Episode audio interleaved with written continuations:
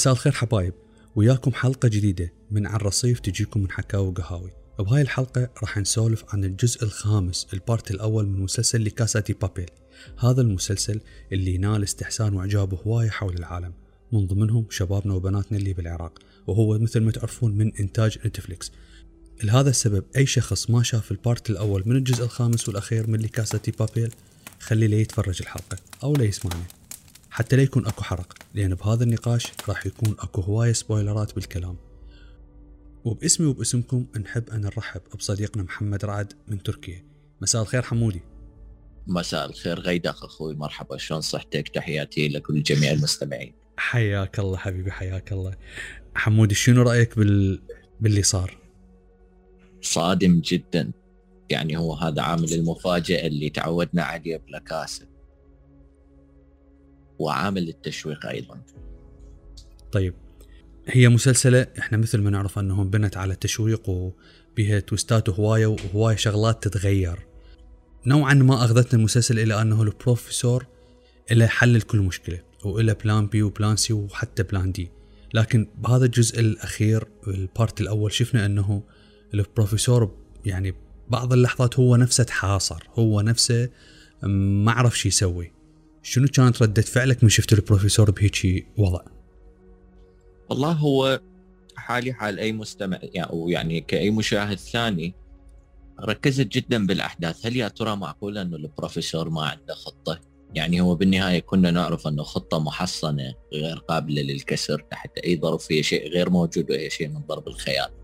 وبالنهايه إحنا جايين نتفرج مسلسله لكن أكو اكو لقطه لمن شاهد يعني الحلقات الخمسة الأولى من ال part الخامس أو ال part الأول من الجزء الخامس هو ذكر للمحققه أليسيا سييرا بأنه هو حاط الخطة حتى تنجح تحت كل ظروف وإن اقتضى الموضوع أنه هو يموت هو نفسه شخصيا البروفيسور. هاي هنا هاي النقطة حسيتها مبهمة كانت بهذا ال part من الجزء الخامس. يا ترى هل اكو فرضيات اضافية البروفيسور حاطها وإحنا ما متوقعيها وهي صارت ويانا بالأجزاء الأربعة السابقة إنه دائما نشوف البروفيسور يتحاصر بشكل من الأشكال. مو بشكل مباشر مثل ما صار هالمرة ولكن دائما كان اكو حلول. فكمتابع أتصور أتصور وهو اعتقاد مني على صعيد شخصي إنه اكو فد شيء إحنا بعدنا ما شايفيه ليه هسه. اكو فد خطة إضافية إحنا ما متوقعين. محمد من الأمور اللي كنا ننتظرها بالموسم الخامس هو سر طوكيو على اعتبار أنه طوكيو هي من ال... من الشخصيات اللي دائما تكون سردية سردية بالمسلسل تسرد الأحداث وتكون شبه ما ممكن إحنا نسميه voice over لل series لكن ما افتهمنا شيء اللي صار أنه طوكيو طلعت بشخصية عادية مو ذيج الشخصية القيادية اللي إحنا تعلمنا نشوفها بال... بال season ات اللي قبل الأول والثاني والثالث وحتى الرابع. خلينا نقول هي صارت بديل البرلين. لكن بهذا الجزء طلعت هي شخصية عادية وانتهى الموضوع أنه هي ماتت وهذا اللي شكل صدمة لهواية ناس. صدمة مو لأنه فقط هي ماتت إنما ردنا نعرف السر سر علاقتها القوية بالبروفيسور. شوف هو هذا هذا يعني لضرب المثل وأيضا يوجد به حرق لمسلسل آخر اللي هو Vikings آه، بالجزء الرابع من Vikings آه، تقريبا الجزء الرابع كله مهد إلى الحلقة اللي يموت بها راجنر. دائما كان أكو flashbacks دائما كان أكو حوارات عالية المستوى وإلى آخره. أعتقد كمحب لهذه السلسلة وكمشاهد لها وانه نوعا ما هي أثرت حتى بأفكاري بشكل ولو كان بسيط. آه، طوكيو مثل ما أنت تفضلت صحيح هي كانت رمز للمرأة القوية كما طرحها المسلسل في الأجزاء الأربعة الأولى. اعتقد أعتقد وهذا انتقاد لصناع المحتوى في أو صناع العمل. انه طوكيو ما كان المفروض تموت بنفس هاي الطريقة، صح أنه لمدة خمس حلقات دائما كان فلاش باك من أدا قدرنا نسمع صوتها ك voice over أكثر من الأجزاء اللي سبقتها ولكن كانت تحتاج إعداد إعداد أكثر للحظة لحد ما ماتت. علما أنه هي مقاربة جدا للحظة اللي مات بها برلين. آه، زائدا أنه لمن هو متابع في وهذا حرق أيضا من فيلم اللي هو Léon: The Professional بالضبط نفس الطريقة اللي مات بها ليون بالفيلم سنة 1993 فأعتقد أعتقد أنه كانت تحتاج إعداد أكثر لمثل هذا الحدث المهم اللي هو موت شخصية مثل طوكيو. آه، يعني نيروبي نفسها حصلت إعداد أكثر. مو انتقاصا بشخصية نيروبي لأن هي مهمة أيضا ولكن طوكيو كانت تستحق أكثر بعد. صح والدليل على كلامك وأنا أتفق وياك أنه نيروبي حصلت على تعاطف كبير من الجمهور. يعني أنا واحد من الناس مشهد الموت اللي اللي تعرضت له وطلعت من عنده من المسلسل أثر بي شخصيا. طيب محمد أريد آخذ رأيك فيما يخص لشبونة أو المحققة راكيل. هي كانت من أشد أعداء العصابه والبروفيسور لكن بعدين انضمت لهم وصارت حبيبة البروفيسور. ومن رجعت للبنك يعني ورا ما ورا ما حرروها من الشرطة رجعت صارت هي يعني هي كأنه قائد ميداني للعملية. آه، بنفس الوقت همشت من دور طوكيو هوايه فأنت شنو رؤيتك لشخصية لشبونة بالمسلسل؟ يعني أعتقد بأنه لشبونة هي عامل إضاف إلى العصابة وخطة البروفيسور هو عامل كان غير متوقع. اللي هو عامل العاطفة هي تمثل الجانب العاطفي من خطة البروفيسور. انه حتى في حوار جرى في إحدى الحلقات من هذا الجزء من هذا ال part من الجزء الخامس انه بوغوتا كان يتحدث يقول أنه إحنا ليش آه، نجيب نطلع شخص من الحبس ونجيبه ليمنا بما معناه ونضحي بثلث كمية الذهب اللي إحنا المفروض أن نذوبه. فهي تدخل كحاجز عاطفي في خطة البروفيسور مع بقية آه، أفراد العصابة كما قدرنا انه نلتمس غالبيتنا. أعتقد إضافة أنه فيما يخص شخصية برلين تحديدا برلين لأن هو شخصيتي المفضلة بالمسلسل حال حال أغلبية الجمهور مال المسلسل ما استطاعوا صناع العمل بأي شكل أنه يسدون فراغ شخصية برلين. ما قدروا لا باليرمو وما قدروا بطوكيو نفسها لأن هم كانوا مخصصين دور ومحور مختلف لطوكيو وما قدروا هم بلشبونة. لشبونه دورها أساسي؟ إحنا كنا دائما ننتظر أنه متى تكسر قواعد البروفيسور وهي كانت الكسر الأول والأكبر لقواعد البروفيسور اللي هي من ضمنها العاطفة. فأعتقد وجودها كان أساسي ومحوري وهي أدت غرضها بشكل جيد. ولربما من ضمن الكادر النسائي هي وطوكيو نقدر نقول أفضل اداء كممثلات إضافة إلى كتابة شخصيات. حلو. وفيما يخص برلين يعني إذا تلاحظ أنه بالجزء الخامس اللي إحنا شفناه واللي نزل مؤخرا إنه أكو هواية فلاش باك لبرلين يعني كأنه دا يحاولون يسدون الفراغ اللي تركه أو جزء من الفراغ اللي تركه. وأنا أتفق وياك بهاي النقطة. المحققة سييرا. هاي الشخصية القوية اللي ما عندها آه، مبادئ أو ما عندها حدود وممكن تسوي أي شيء. صار أكو هواية اختلاف يعني في كتابة السيناريو عليها. يعني هواية من الناس قالوا ما كان المفروض تكون بهاي الطريقة في حين إنه أنا لا أنا أتفق مع كاتب السيناريو إنه الانقلاب اللي صار عليها من قبل الوزارة أو الشرطة واللي دفعها إلى أنه تتصرف وتسوي كل الأمور اللي سوتها ولو ما يعني عامل الحمل اللي هي كانت به والولادة اللي تعرضت لها كان هي مسيطرة وممكن كان أنه العملية انتهت من وقت. طيب إحنا حتى لاحظنا أنه هي رجعت بداخلها بوادر للانقلاب على البروفيسور. انت شلون تقرأ شخصية المحققة سيارة؟ وفق ما شفته. وفق ما شفته ووفق ما أؤمن به. أن المحققة سيارة هي تمثل الوجه الحقيقي لأنظمة السلطة في هذا العالم. أنه أنظمة السلطة تعتمد بالفعل الأساليب اللي تعتمدها المحققة سيارة في عملها كشرطية أو كمحققة. هذا الشيء حقيقي ما ممكن أن ننكره على صعيد أي دولة في هذا العالم. سواء كانت دولة بوليسية دكتاتورية أو ما يدعى بديمقراطية أيضا إن كانت فعلا ديمقراطية. اللي صار بالضبط من تخلي وانقلاب للاستخبارات الإسبانية وزارة الداخلية والشرطة عليها هو شيء متوقع. أنا كنت متوقع جدا أنه تتحقق هاي النقطة. وكو لحظتين فارقات للغاية حصلت في هاي الخمس حلقات من الجزء الخامس.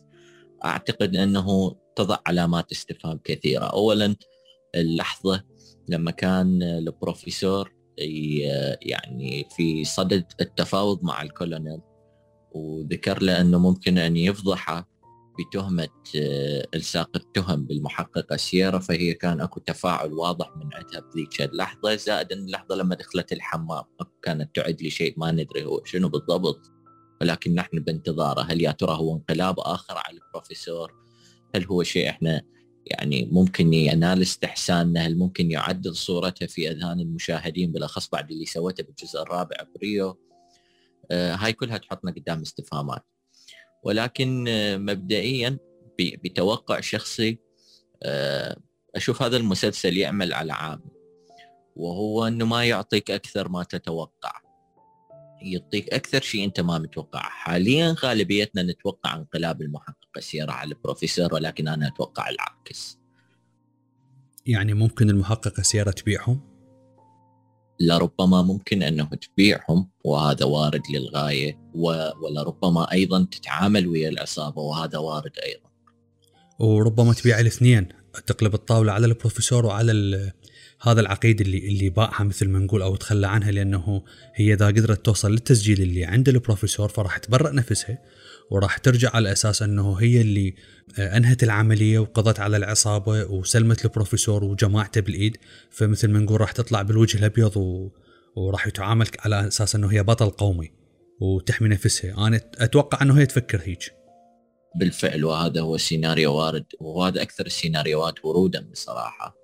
وقابل أنه يتحقق وهو قريب وليس بصعب لكونه في عقر دار البروفيسور ولكن البروفيسور هو مثل ما نقولها بالعراقي هو مو غشيم ودائما عنده خطة آه، بالأخص أنه هو موجود يمه هسه في نفس المخبأ مارسيليا وبنيامين. فعلى الأكثر على الأكثر هو متحسب لحساب. هذا ما أشوفه. وبالأخص لكونه تعامل وياها يعني كخصم مباشر وكان على اتصالات مباشره وياه في فترة هي استلامها للتحقيقات في الخيمة مقابل بنك إسبانيا. فتلقائيا أشوف أنه البروفيسور حط خطة احتياط تحسبا لما هي راح تسوي. وكان يتعامل وياها بهدوء وحتى من حكى ويا هذا العقيد هي انعجبت يعني ابتسمت وكانت معجبة بادائه وشخصيته بالتعامل آه، تحت هيك موقف تعامل ويا ويا الموقف بصورة احترافية لدرجة أنه نسى أنه هو مجروح برجله يعني هي أطلقت النار على رجله ونسى وهي اللي ذكرت مارسيليا قالت آه، من راح تجيب آه، شغلات لل baby الطفل الرضيع جيب فشي يعالج نفسه لأنه هو نسى أنه آني أطلقت عليه النار. محمد في مقارنة سريعة إذا متفرج Prison Break هوايه من الشباب الآن يقارنون ما بين La Casa de Papel وما بين Prison Break وأنا أشوفها مقارنة ظالمة لأنه صح آه، اثنيناتهم بيهن عصابه وهيك شيء لكن أكو أكو فرق كلش كبير.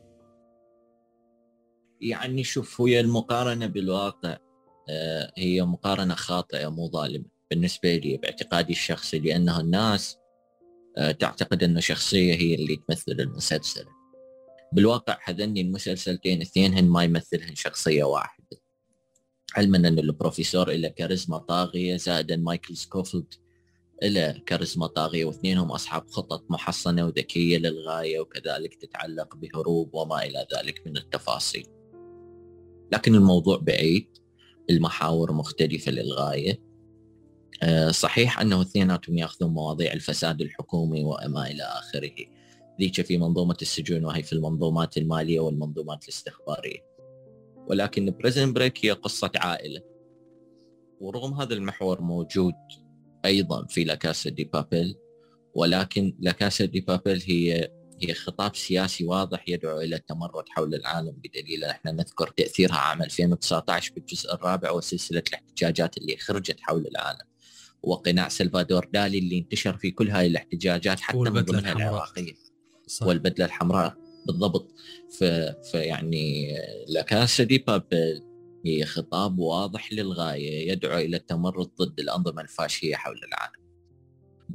رسالتها السياسية واضحة جدا. وكل الشخصيات وكل ال background stories مال كل الشخصيات اللي في La Casa de Papel هي أكو بيها خطاب معادي للأنظمة اللي تحكم العالم اليوم. وأعتقد أنه هذا شيء جلي ونقدر انه نلتمسه.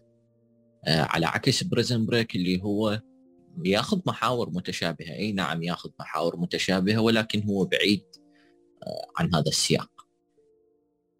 آه، أتفق وياك حمودي بنفس الوقت. هي وجهت نقد لاذع للنظام الاقتصادي العالمي المتمثل بالرأسمالية. يعني نشوف أنه هواية من الحوارات أكو نقد على اعتبار أنه هاي الأنظمة يعني زادت من غنى الأغنياء وزادت من فقر الفقراء وإحنا نشوف هسه بهوايه دول إنه الطبقة الوسطى جاي تنعدم وهذا مؤثر جدا سلبي آه، من الناحية الاقتصادية على اعتبار إنه اللي يسير الدولة ويطورها هم مو مو الأغنياء بالنهاية هم أصحاب الطبقة الوسطى لأن هم الناس اللي راح يكونون بالإنتاج وهم اللي مؤهلين أن يكونون قادة للأنظمة آه، على مستوى الدولة سواء أنظمة اقتصادية أو اجتماعية أو حتى سياسية أو حتى على الجانب الفكري. أنت تتفق أنه كان أكو نقد لاذع للنظام الاقتصادي بصورة عامة؟ كان نقد لاذع وواضح جدا ورسالة مباشرة وهو ربطوها بأهم التفاصيل اللي هي سك العملة كانت في الأجزاء الأولى ثم ببنك مركزي في المرحلة الثانية آه، فكرة ومفهوم البنوك المركزية هي مفهوم رأسمالي بالمطلق صح أنه هي ملكية دولة وخزين دولة ولكن هي كانت من تأسيس رأسمالي وهو البنك المركزي كان في هولندا قبل تقريبا 200 إلى 300 سنة ما متأكد من الفترة الزمنية ثم في أمريكا. الأنظمة الرأسمالية أو أو الفكر الرأسمالي الحديث في نسخته الحديثة تحديدا الغربية من عندها والأمريكية بشكل خاص تعرضت لهجمة مباشرة وشرسة من قبل خطاب هذا المسلسل. أرجع في ربط سريع جدا مع Prison Break تحديدا آخر جزء نزل من عنده اللي كان يدور من أحداث في اليمن انه إنه كذلك تكلموا عن المجاميع الإرهابية وارتباطها بالاستخبارات العالمية وما إلى ذلك من الأمور. خطاب يدعو إلى إصلاح المنظومات الدولة أو مؤسسات الدولة في داخل أمريكا لكونها مخترقة. بينما لما تجي على لاكاسا فلاكاسا هي دعوة أكرر مرة ثانية دعوة للتمرد سواء بأشكال سلمية أو غير سلمية قد تصل إلى الغير سلمية. وأيضا دعوة للناس أنه تعيد فهمها للمفاهيم الاقتصادية. وليس فقط هجوم على الرأسمالية دعوة للناس أنها تعيد التفكير بمفاهيمها الاقتصادية وأولها هو الحرية المالية حلو يعني إحنا بهاي النقطة مبدئيا متفقين حمودي طيب حمودي شنو النقاط السلبية اللي لاحظتها بالجزء الخامس من لكاسا دي بابيل والله بصراحة النقاط السلبية اللي التمستها.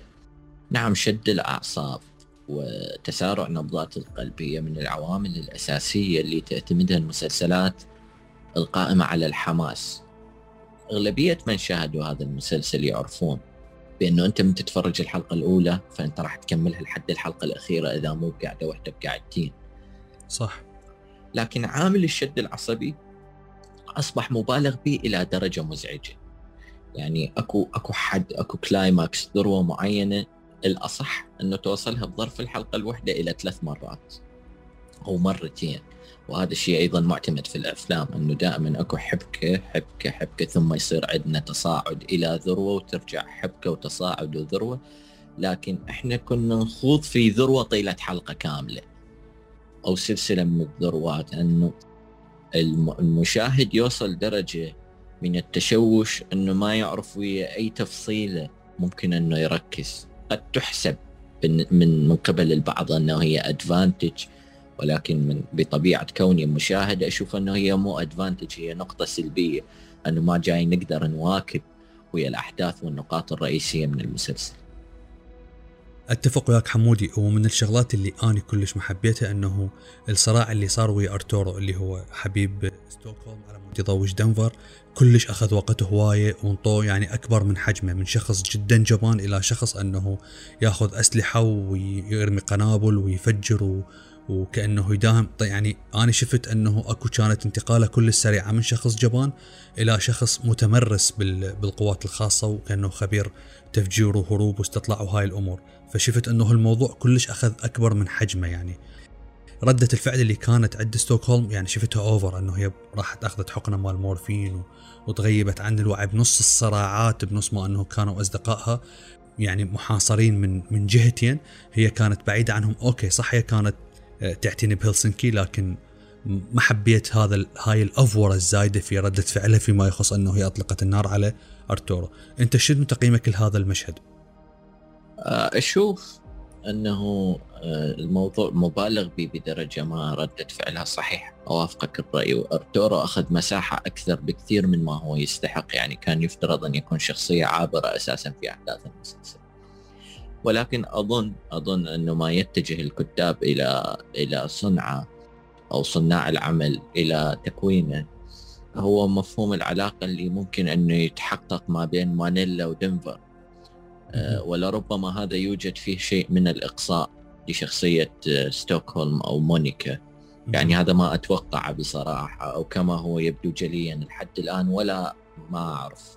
يقينا ما أعرف شلون متوجه الأحداث. هذا الموضوع محير ولكن هو أكثر أخذ أكبر من حيزه وسبب يعني فد إرباكات عالية للمشاهد بحيث المشاهد ما يعرف آه، أنه كيف يرسم خريطة مشاعره تجاه الشخصيات وبالأخص أنه هذا المسلسل هو أكو بيه توزيع عادل أعتقد هو من ضمن النقاط القوة إلى أنه أكو توزيع عادل من المشاهد لحبه للشخصيات الموجوده.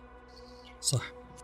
أعتقد أنه هنا محاولة للتسويق ولا ربما يتم أخذ هذا الكلام ضدي للعلاقة ما بين آه، شخص متحول جنسيا وشخص straight وكيف إنه ممكن تكون لربما هاي محاولة للتسويق من خلال شخصية إحنا already نحبها اللي هو دنفر صاحب الضحكه الشهيره.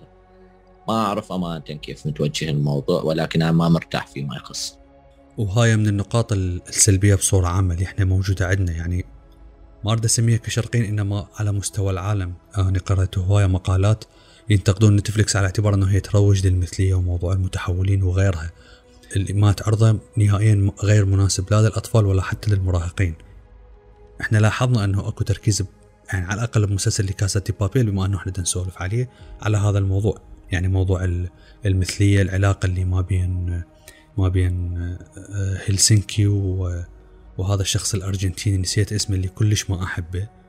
باليرمو آه يعني ما أعرف أحسه هيك over over وكلش زيادة عن المسلسل يعني حتى من سوى بهم هذا ال meeting الأخير من عرف إنه الجيش راح يقتحم وقاعد ينطي خطابات حماسية وهالأمور حسيت الموضوع كلش كلش over بسؤالنا الأخير حمودي شنو توقعاتك لل part الثاني والأخير من الجزء الأخير من La Casa de Papel؟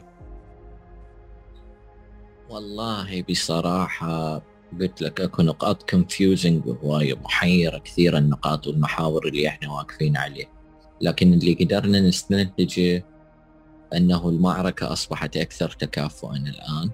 عرفنا أنه البروفيسور رجع والبروفيسور هو هو مدرب ممتاز بفريق ممتاز. رغم أنه هذا الفريق الممتاز تعرض لإصابات خطرة أعتقد راح نتوجه إلى جانب عاطفي أكثر في المرحلة القادمة من الحلقات القادمة بحكم أن طوكيو تمثل نقطة عاطفية لأغلب الفريق سواء كان البروفيسور سواء كان آه، هلسنكي دنفر أي شخص كان من الفريق هو إلى نقطة الارتباط عاطفي بالضبط الارتباط عاطفي مباشر بطوكيو. طوكيو هي كانت لولب بين الجميع آه، اللي ما كان ينظر لها كحبيبة كان ينظر لها كصديقة أو كان ينظر لها كأخت.